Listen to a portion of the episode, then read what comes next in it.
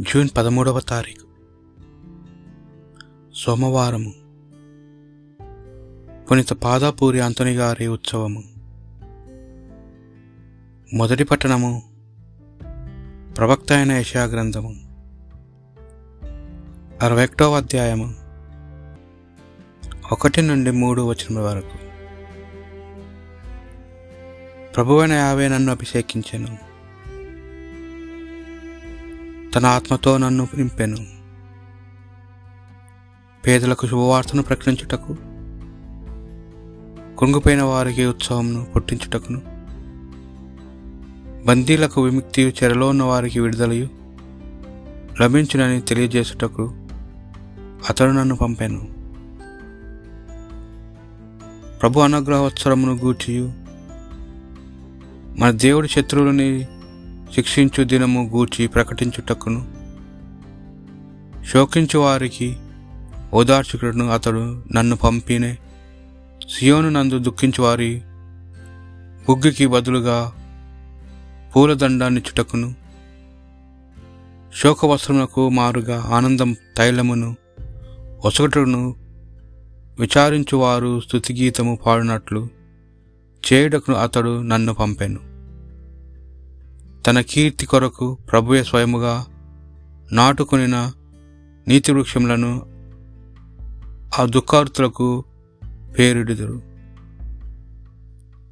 ఇది ప్రభువాక్ భక్తి కీర్తన ప్రభు నేను నీ ప్రేమను ఎల్లప్పుడూ గానము చేసేదను.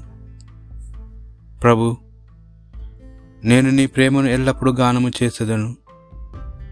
నీ విశ్వసనీయత ఎల్లకాలము నుగ్గడించెదను.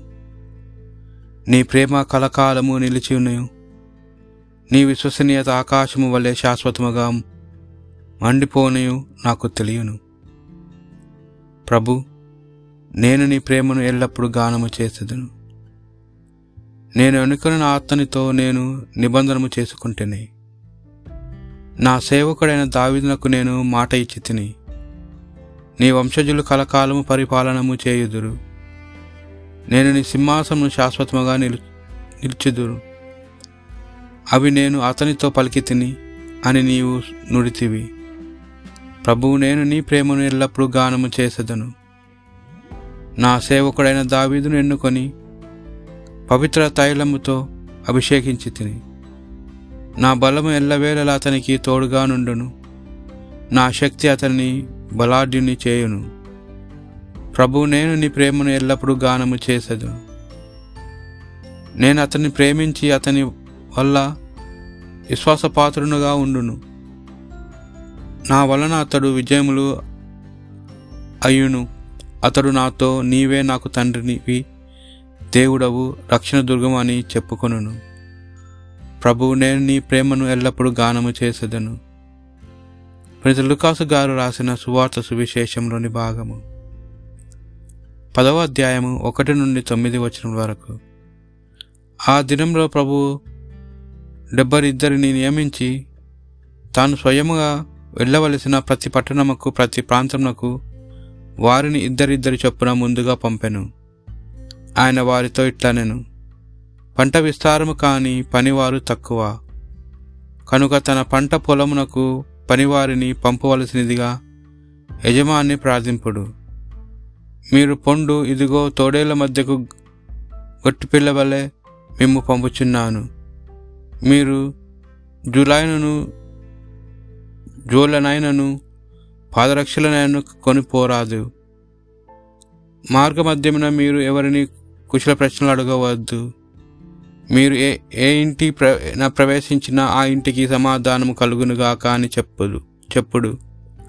శాంతి కాముడు అచట ఉన్న ఎడల మీ శాంతి అతనికి కలుగును. లేనిచో అది తిరిగి మీకే చేరును. ఆ ఇంటివారు మీకు పెట్టు అన్నపానీయములను తినుచు త్రాగుచు అచటనే ఉండు పనివాడు తన కూలికి పాత్రుడు కదా. మీరు ఇల్లులు తిరగరాదు. మీరు ఏ పట్టణంలోనైనా ప్రవేశించినప్పుడు ప్రజలు మేము ఆహ్వానించి మీ ముందు పెట్టినదేదో దానిని భుజింపుడు. అచ్చటి రోగులను స్వస్థపరిచి దేవుని రాజ్యమును మీ సమీపమునకు వచ్చినదని చెప్పుడు. ఇది ప్రభు సువిశేషము.